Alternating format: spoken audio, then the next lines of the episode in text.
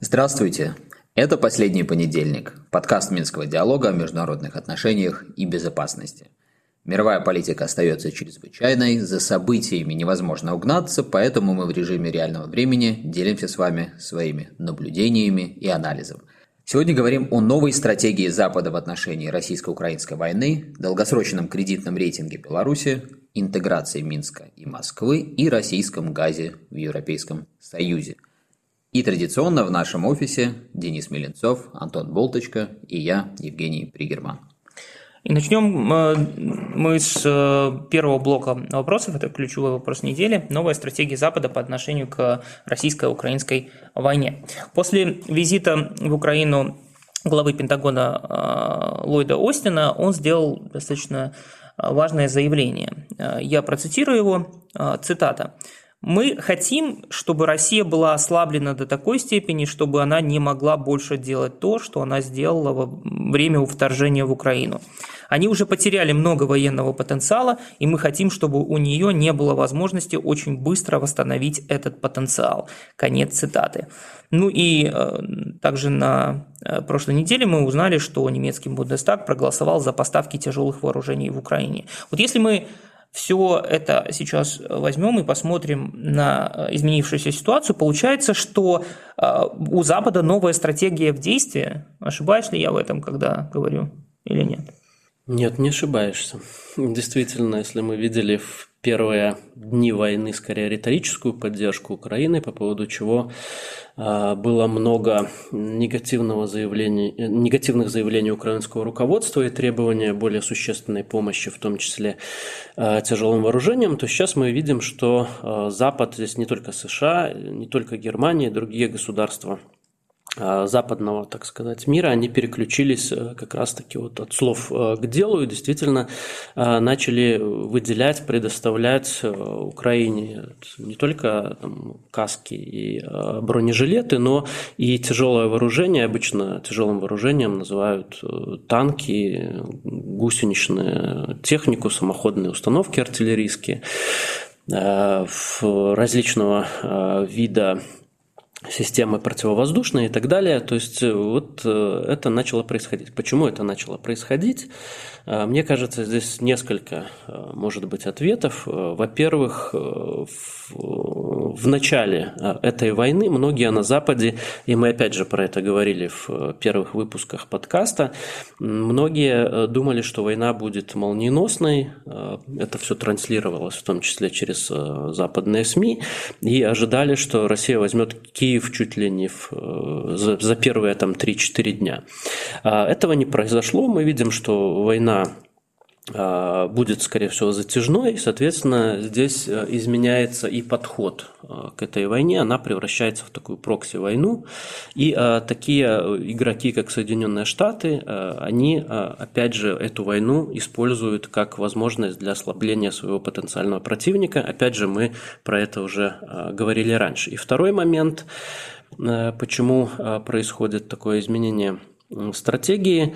А, это, а, вероятно, сработали несколько таких э, звучных э, новостных поводов, как, например, Буча, которая вызвала очень болезненную реакцию в западных СМИ, и многие говорили о том, что это вот такой водораздел до этой операции и после, когда и наложили на Россию, на Россию более жесткие санкции, и вообще отношение к России как таковой, ко всему русскому, оно существенно поменялось. Поэтому вот я думаю, здесь два таких ключевых момента есть, но есть наверняка и больше объяснений. Женя, э, какие еще дополнительные, может, объяснения э, ты видишь в изменении политики Запада? Во-первых, я добавлю, что речь идет не только о тяжелом вооружении, но и, например, о таких вещах, как обмен разведданными. Э, этот обмен и поставки разведданных, назовем это так, со стороны Запада Украине, он идет с самого начала, но вот даже по тем дискуссиям, которые, скажем, в экспертном и официальном сообществах США ведутся последние недели, видно, что э, начинают сниматься какие-то дополнительные ограничения на поставки этой самой развединформации. Вот недавно э, главы различных американских разведывательных ведомств общались с конгрессменами, с сенаторами и рассказывали о различных этих вот ранжирах. На самом деле это очень тоже такая важная и сенситивная тема, как и поставки вооружения. Теперь о успехах э, Украины, э, скажем, как одном из факторов того, что происходит такого рода э, наращивание участия западных государств в уже прокси-войне, как ее можно назвать. То есть вот я думаю, что имидж, созданный в информационном пространстве того, что Украина одержала огромные успехи и вот-вот может эти успехи нарастить, это, конечно, играет значительное влияние, в том числе с точки зрения общественного мнения, э, как в самой Украине, мы об этом уже говорили, но также и в западных странах. И я бы тут, может быть, не вдавался в детали, работают так демократия или не демократия, я бы скорее так подчеркнул, что в современном обществе, в котором э, через социальные сети информация распространяется еще быстрее, чем она делала это раньше. Э, конечно, вот то, что люди думают, ну и тем более в странах, которые имеют работающие демократические институты, э, в общем, наверное, это было вопросом времени э, при затягивании войны, как Денис сказал, что общество начинает давить на собственные правительства. То есть совершенно очевидно, что в коммуникационной войне, в информационной войне, если брать в расчет влияние коммуникационных, информационных месседжей на западные страны и в целом на мировое сообщество, они, конечно, достигают больших успехов. И вот один из успехов именно в том, что они давят через общество на правительство стран, чтобы те увеличили, увеличивали свое участие. Но и э, еще один момент, мы тоже в одних из первых наших э, последних понедельников говорили, по крайней мере, я высказывал такую точку зрения, что, скажем, те же Соединенные Штаты стратегически определяются по поводу того, как точно они будут себя вести в этом конфликте. Ну, в общем, это, с одной стороны, было очевидно, потому что, как Денис подчеркнул, если бы э, за несколько дней Киев был взят, то история была совершенно другой.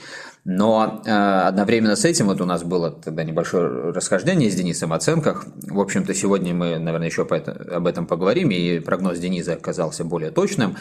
Но я бы хотел констатировать, что, конечно, вот это заявление Ллойда Остина и последующие заявления других официальных лиц США говорят о том, что, конечно, если изначально было какое-то, э, может быть, сомнение, э, в расчет брались какие-то другие факторы, в том числе опасность э, быстрой эскалации уже по линии Россия-НАТО, то сегодня под влиянием все того же, как мне кажется, в первую очередь, общественное мнение, это как-то отходит на второй план. Э, Женя, я тебе прерву и задам просто быстрый вопрос Денису. Э, вы оба назвали вот эту войну, которая сейчас идет, а, переходящую в прокси-войну. Я хочу просто для уточнения, чтобы наши слушатели тоже не запутались в терминах, что означает прокси-война, если кратко? Прокси – это такой посредник, э, либо какая-то такая прокладка, либо... Э, то есть смысл ее заключается в том, что эм, используя э, войну в Украине, на самом деле Запад воюет с Россией по разным параметрам. Это информационная война, это экономическая война через санкции, это нахождение в Украине западных добровольцев в больших количествах. Сейчас речь идет по разным расчетам про тысячи угу. боевиков, э, наемников, участвующих э, на стороне э, ВСУ. Речь идет про вооружение, поставки вооружения, про другую военную помощь. То есть по всем параметрам ведется война Запада с Россией, но Плюс при, при том, что официально вооруженные силы не участвуют, и официально государство не находится в То есть это такой, я буду корректен, если скажу, что это ведение войны руками другого. Ну, в некоторой степени. Понятно. Ну, а сама Украина и Россия тоже войну не объявили, это нужно Понятно. Ну, и, ну, классика жанра была в годы Холодной войны, когда и СССР, и США воевали между собой на территории третьих стран, и при этом как будто бы официально их там да, не было, но на Африке, самом деле они решали вот это, вопрос своего противостояния. Это была прокси-война и с одной и с другой стороны, а здесь получается прокси-война пока с, с, с одной стороны, так как Россия напрямую введена в конфликт. А вернусь к тому, что сказал Женя, и здесь я просто хочу уточнить, ты сказал о том, что прогноз Дениса Риса был более точнее э, по участию США в данном конфликте. Ну, Можешь оценка. уточнить? Не прогноз, это скорее оценка. Да, ну, оценка. В чем конкретно был точнее? Можешь напомнить? Ну, в одной из первых наших передач я говорил о том, что мне кажется, для США рано или поздно встанет более такой стратегический вопрос, который будет касаться самого главного противостояния на ближайшие десятилетия, которое сами США ожидают, это противостояние с Китаем. И здесь очевидно, что ввязываться в противостояние с Китаем, имея такого рода обостренный конфликт, по сути дела, прокси-войну, а может быть, не дай бог, еще и прямое столкновение с Россией, но это то, что в теории международных отношений называется таким overstretching по-английски, то есть как бы растягиванием потенциала, и любая держава, даже если это США, пока еще номер один во всех смыслах в международных отношениях и безопасности, в общем-то, вела бы себя нерационально, если бы она сознательно шла на конфронтацию с э, ключевым своим долгосрочным соперником и одновременно находясь в в фазе, условно говоря, вторым по значимости соперника. То есть создавая против себя еще дополнительный такой широкий альянс двух держав, которые между собой, да, имеют противоречия, я имею в виду Россию и Китай, но при этом, вот как э, многие наши коллеги в России говорят, стоят друг другу спиной. То есть часто эти противоречия так или иначе совместимы. Но я, кстати, думаю, что этот вопрос, он э, никуда не уходит. Я просто ожидал, что его значимость будет оценена более оперативно, что ли. А он не уходит в долгосрочный, на мой взгляд, перспектив не просто исходя из этих общих рассуждений о том, что лучше не создавать себе такой двойной, если хотите, фронт, но и потому, что если э, Россия будет вот сейчас планомерно втаптываться, я использую такой термин, в этот конфликт, и не сможет решать никакие свои задачи и будет вынужден идти на эскалацию, а эта эскалация тоже не будет давать нужного результата, на мой взгляд, и поведение Китая может измениться – Таким образом, что в итоге через какое-то время все-таки США вынуждены будут учитывать не только общественное мнение у себя, но и вот этот китайский фактор. А, кстати, вот я еще добавлю один момент про общественное мнение. Я помню, как в конце прошлого года в приватном общении с одним, ну, назовем это так, инсайдером вашингтонских коридоров власти, э, он мне сказал, что, вот, знаешь, украинское лобби сегодня по силе, наверное, сопоставимо с традиционно наиболее сильными лоббистами. Это армянское лобби и израильское лобби. И, конечно, когда э, такого рода активность была еще на подступах к войне, а началась война, но очевидно, что властям США, при том в обеих ключевых партиях, достаточно сложно сдерживаться от того, чтобы не наращивать свое участие. Но еще раз повторюсь, есть вопросы вот ключевые жизни и смерти, ключевой безопасности, и здесь уже лобби отходит на второй план. Я напомню слушателям, что буквально несколько программ назад мы обсуждали а, инициативу Китая Китая и его участие в возможном а, перестройке вот региональных а, международных отношений, поэтому прошу послушать. Ну а сейчас вернемся к нашему а, вопросу, который сейчас обсуждаем, изменение политики Запада по отношению к российско-украинской войне. И здесь главный вопрос э, на этом фоне, как э, на это изменение отреагирует Россия. Может ли это эскалировать весь конфликт? Она обязательно отреагирует, потому что э, России нужно будет решать вопрос с притоком огромного количества западной техники э, в ВСУ, что, естественно, э, усложняет э, ведение боевых действий. Соответственно, самое простое, что Россия может сделать сейчас, и она уже начала это делать, это разрушение транспортной инфраструктуры на западе Украины. Если раньше эта инфраструктура береглась, исходя из каких-то соображений, это разные могут быть соображения, как эвакуация Э, мирных жителей, так и необходимость э, железнодорожной инфраструктуры мостов, э, дорог для маневрирования самой российской армии, когда она, если она окажется в западных областях, то сейчас наличие такой инфраструктуры, оно уже представляет для российских войск угрозу прямую. Соответственно, вот сейчас уже мы видим, как железнодорожные инфраструктура выводится, выводится из э, использования. То же самое, скорее всего, будет с мостами и с пограничными переходами. То есть э, намного станет тяжелее Западу э, эту э, технику тяжелую, которую трудно спрятать, транспортировать для э, дальнейшего передачи либо на восток, либо на какое-то южное направление. Ну и тогда встанет ключевой вопрос, а что в таких условиях будет предпринимать Запад вместе с Украиной? В общем, наверное, достаточно странно было бы исходить из того, что инфраструктура будет разрушена, и Запад, выделяя такие огромные средства на поддержку Украины, и при этом имея вот это нарастающее лобби в своих странах и общественное мнение, которое требует все более активного участия, что Запад просто скажет, ну вот, окей, возможности доставлять нет, остановимся. Поэтому, конечно, это все выглядит, ну, очень, так сказать, э, опасно и пугающе, потому что это прямая дорога к повышению уровня эскалации. Да, есть, скорее всего, какой-то план, как они будут доставлять э, это вооружение, либо морем, либо авиационным, но, опять же, тогда это становится мишенью для российских ударов, и э, чтобы нивелировать эту угрозу, скорее всего, Западу придется придется каким-то образом задействовать э, собственные средства ПО, а это опять же повышает э, градус накала. Мы видим, как э, на фоне этих заявлений пламя, получается, разгорается. Может ли это пламя переброситься на весь регион? Что вообще значит вот эта эскалация для всего региона и Беларуси в том числе? Безусловно, как мы уже говорили ранее и писали и еще в прошлом году, что, собственно, сама по себе милитаризация, она уже играет очень негативную роль, потому что повышает э, вероятность э, даже непреднамеренных инцидентов в той области, которая насыщена войсками. Там кто-то нечаянно выстрелит, и с этого начинаются конфликты очень часто. В истории мы таких примеров тоже наблюдали большое количество. И сейчас, если вот мы посмотрим, каким образом перебазируются, передислоцируются, передислоцируются силы и средства там, по той же самой территории Польши к границе границы Российской Федерации, границы Беларуси, э, каким образом маневрируют э, э, боевые корабли, каким образом, опять же, движется вот эта вот техника, которая передается Украине, то можно сделать заключение о том, что милитаризация, насыщенность вооружениями, людьми, военными, техникой вот этой приграничной зоны от Балтики до Черного моря резко увеличивается. И опять же, здесь один шаг до вступления в непосредственное боестолкновение. Опять же, если будут задействованы э, массово транспортники, транспортная авиация э, для передачи этого вооружения, то резко усиливается вероятность того, что эти самолеты, они будут сбиты. Это самолеты, скорее всего, будут не украинские, что опять же ставит вопрос,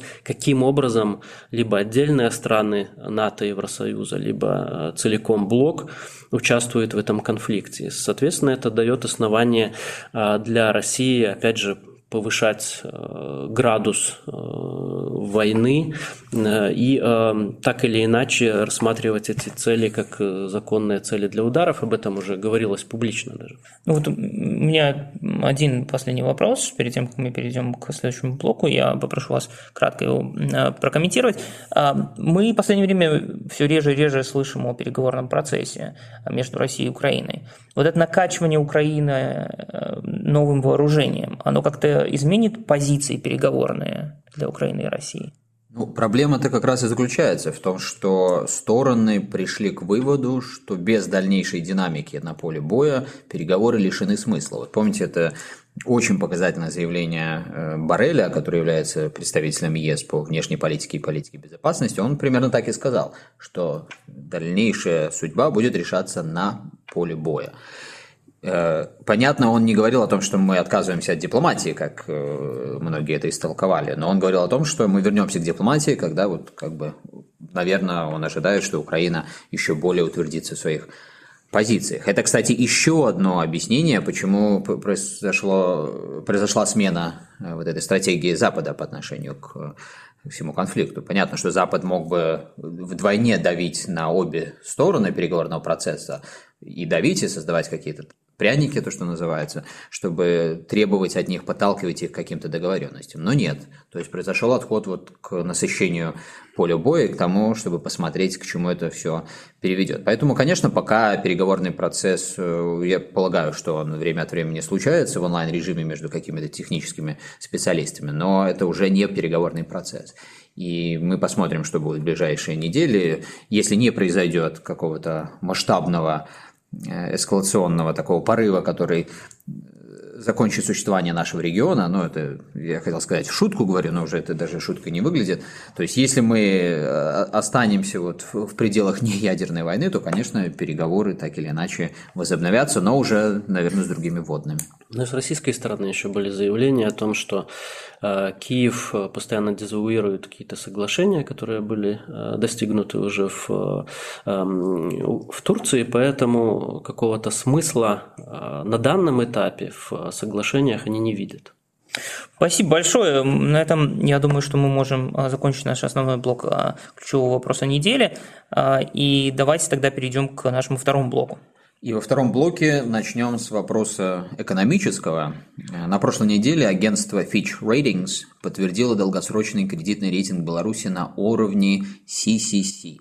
Антон, что эти три загадочные буквы значат, как э, с точки зрения нашей сегодняшней ситуации в экономике, так и вот этого самого долгосрочного кредитного рейтинга? Вот э, переводя этот э, рейтинг на человеческий язык, это означает преддефолтное состояние, то есть э, экономика страны находится на том этапе, когда в последующем, если ситуация будет ухудшаться, она может перестать обслуживать свои обязательства, которые были взяты в виде там, кредитов ранее.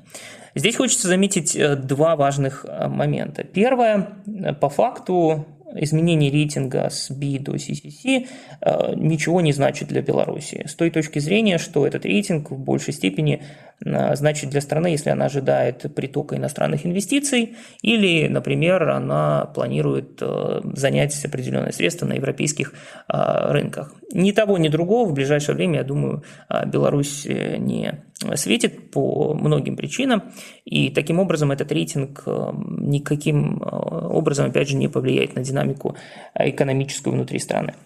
А второе, что хочется отметить, это то, что данный пересмотр во многом а, подчеркивает еще раз, что Беларусь находится в заложниках геополитической ситуации. И было бы странно, если бы страна региона, в котором проходят активные военные действия, не потеряла бы ряд позиций по рейтингу Fitch Ratings – а, так как мы очень сильно зависим от двух воюющих между собой стран. Это и от России, и в том числе от а, Украины, куда мы а, поставляли достаточно значительную часть своей продукции, не только, не, не только энергетического сектора. Таким образом, на данный момент Беларуси, конечно же, стоило бы сосредоточиться не на том, какой у нас кредитный рейтинг, а на том, какие структурные изменения, то есть реформирование самой внутренней экономики мы можем проводить, чтобы на, опять же, фоне вот этих негативных региональных событий, каким-то образом поддерживать экономику в последующем, которая после изменения ситуации в регионе войдет в стадию экономического роста за счет внешних факторов. Ну а пока можно заключить только то, что даже с рейтингом CCC денег у Беларуси э, хватает, а с учетом того, что Россия сможет всегда поддержать Беларусь своими средствами, поэтому в данной ситуации э, преддефолтное состояние пока не означает ничего ужасного. И здесь я сразу же от своего комментария по этой теме перейду к э, второму блиц-вопросу, который пришел к нам от нашего слушателя. И спасибо большое за такое активное участие. И вопрос звучит следующим образом. Э, Денис, Женя, насколько тесная интеграция Беларуси и Российской Федерации оправдана в долгосрочной перспективе? Я понимаю, что ответить на этот вопрос э, быстро не получится, но если рассуждать очень кратко, то какой ответ здесь можно дать нашему слушателю? Если в теории брать интеграцию, то она, конечно, э, обычно позитивно сказывается на интегрирующихся э, субъектах, потому что снижает различные транзакционные издержки, снимает барьеры э, торговые, налаживает больше политических, культурных связей, инфраструктурных и так далее, и так далее. Но опять же, это в теории, если брать практику, белорусско-российской интеграции, то а, а, она идет, шла, идет довольно сложно. А, остается множество преград. А, страны пытаются как-то перепрыгнуть через разные ступени интеграционные, что не очень хорошо а, часто отражается на текущих наших отношениях и экономической торговле. Сейчас, конечно, вот эта вот конфликтность, которая между Беларусью и Западом наблюдается с 2020 года, и между Западом и уже и Беларусью и Россией после начала войны, в Украине, она приводит к тому, что для Беларуси открываются э, многие двери, и те э, вопросы, которые были нерешаемы ранее не решаются быстро сейчас, но опять же интеграция это вещь довольно сложная, Э, поэтому э, сказать однозначно, насколько, насколько для Беларуси и для России будет такая интеграция взаимовыгодной в какой-то отдаленной перспективе сложно.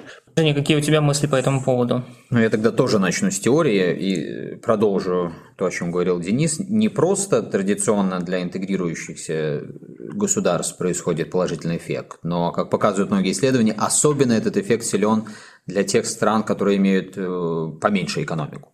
И с этой точки зрения, вот чисто теоретически, конечно, нам это выгодно. Кстати, еще более выгодно было бы выстраивать эти интеграционные объединения э, в различные стороны, как это пытались сделать, в том числе развивая взаимоотношения с Европейским Союзом в период между, ну, как минимум, 15 и 20 годом. Вот это, помните, большая идея о экономике от Лиссабона до Владивостока, интеграции интеграцией. И, кстати, исследования, которые смотрели на перспективу такого рода снятия экономических барьеров показывали, что Беларусь была бы одним вообще из наибольших победителей. Выигрыш Беларуси с точки зрения потенциального роста ВВП был бы выше даже, чем для многих стран Европейского Союза, если бы произошло э, снятие барьеров между ЕС и ЕАЭС, о чем тоже многие рассуждали, кстати, не только у нас, не только в России. Но, опять же, как правильно сказал Денис, есть теория, есть практика, почему-то мы теоретически никак не угонимся полностью за практикой.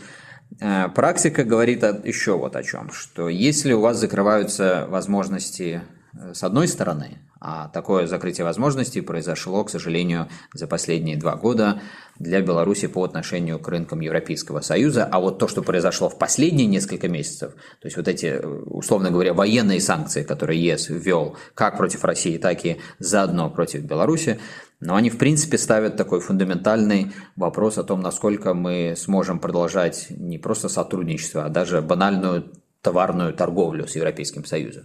И поэтому совершенно очевидно, что это все подталкивает Беларусь искать какие-то ниши и возможности где-то еще, где-то еще, это в первую очередь Россия, и уже во вторую очередь Евразийский экономический союз, потому что там все еще сложнее. И э, мне кажется, что потенциал здесь дальнейший есть. И вот Денис тоже обозначил главную проблему. Мы как бы формально находились уже в экономическом союзе, притом не только с Россией, но и в формате многостороннего союза ЕАЭС. Но по сути из-за того, что перепрыгивали все эти годы и громко об этом заявляли с одной интеграционной стадии к другой, у нас, по сути дела, не то, что даже таможенный союз полноценно не работал, даже единое экономическое пространство э, с очень большими э, изъятиями и разного рода исключениями функционировало. Если удастся снять эти основные изъятия, они для Беларуси наиболее чувствительны были по энергоносителям, конечно, по некоторым таможенным вопросам, и они, по сути дела, искажали просто конкуренцию. Они создавали более благоприятные условия для российских экономических субъектов. Вот если это удастся сделать, то, конечно, это будет крайне выгодно для экономики Беларуси, но при этом э, здесь нужно и можно об этом говорить открыто, конечно, всех волнует вопрос и политической субъектности, и политического суверенитета. То есть эти процессы не должны вести к тому, что субъектность Беларуси как суверенного государства снижается. Надо признать прямо, что риски этого существуют. И опять же, вот вся та ситуация, которая сегодня возникла, э, к этому напрямую подтолкнула. Я здесь не берусь утверждать, кто прав, кто виноват. Это отдельная тема. Я бы сказал, что все виноваты в той или иной степени. Но в любом случае вот эти риски есть, но также есть и возможности. Кстати, вот последний э, тезис. В этом плане ситуация на российском направлении для Беларуси сегодня отличается. Здесь есть и риски очень четкие, но и также четкие возможности. А вот, к сожалению, на европейском рынке после э, последних санкций, которые были приняты, возможности просматриваются все меньше, а риски фундаментальные. И, в принципе, эти риски уже во многом просто перешли в такую бетонную стену. Добавлю единственный тезис, я сказал э, о теории и практике. Действительно, в теории э, много говорится о том, что интеграция приводит к увеличению общего блага и чаще побеждают малые страны в интеграции. Но вот на практике ряд исследований, которые были проведены в международных экономических отношениях, показывают, что увеличение общего блага и увеличение увеличение блага для э, малых стран э, возникает только при равной интеграции. Но, как показывает история, к сожалению, таких равных интеграций а, не так уж много. И Россия с Беларусью, кстати, и ты привел в качестве примера, а, многие моменты по изъятиям и ограничениям как раз-таки доказала, что равная интеграция не всегда получается. Поэтому выигрывает часто тот, кто сильнее экономически. Ну вот давайте тогда на этой почти оптимистичной ноте перейдем к заключительному блоку, прогнозу. Я напомню, что на прошлой неделе Денис прогнозировал, что большая битва за Донбасс начнется.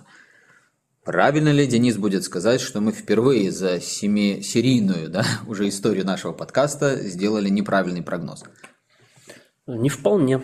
Не вполне будет правильно так сказать. Почему? Э, во-первых, э, официально вторая фаза была объявлена российской стороной, чтобы это не значило, и как бы они эту вторую фазу не рассматривали, тем не менее. И э, второй фактор, который позволяет говорить о том, что битва началась, это то, что э, российские вооруженные силы достаточно скажем, медленно, но тем не менее продвигаются э, по всему фронту и выходят на там, блокирование уже, готовятся блокировать Славянск. А, но это дело, что они выбрали все-таки несколько другую э, тактику этой битвы, чем в том числе я прогнозировал.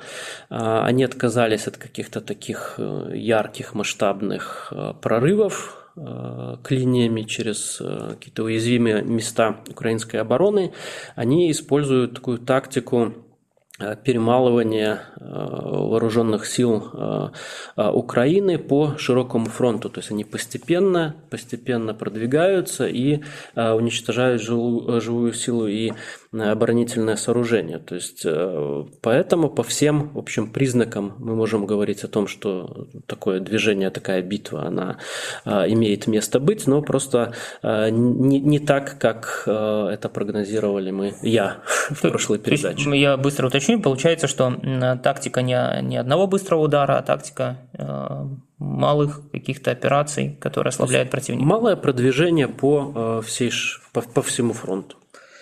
Но на этой неделе призовем к прогнозному ответу как раз-таки Антона. И, Антон, вот такой к тебе вопрос. Примут ли страны Европейского Союза и российскую схему оплаты за газ? Ну, по крайней мере, вот примут ли в перспективе следующей недели?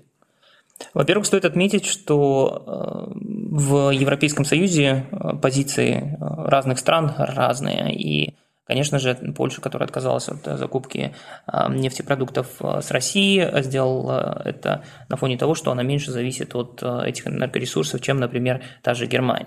Соответственно, а, стоит кейс-by-кейс разбирать э, каждую страну, но в целом, если говорить, то мой прогноз э, заключается в том, что а, на этой неделе, скорее всего, продолжатся еще дебаты и дискуссии, но в итоге а, придумают схему, по которой европейские страны, которые особенно зависят от российского, российских энергоресурсов, будут платить России. Как это будет, сложно сказать, но явно это будет сделано.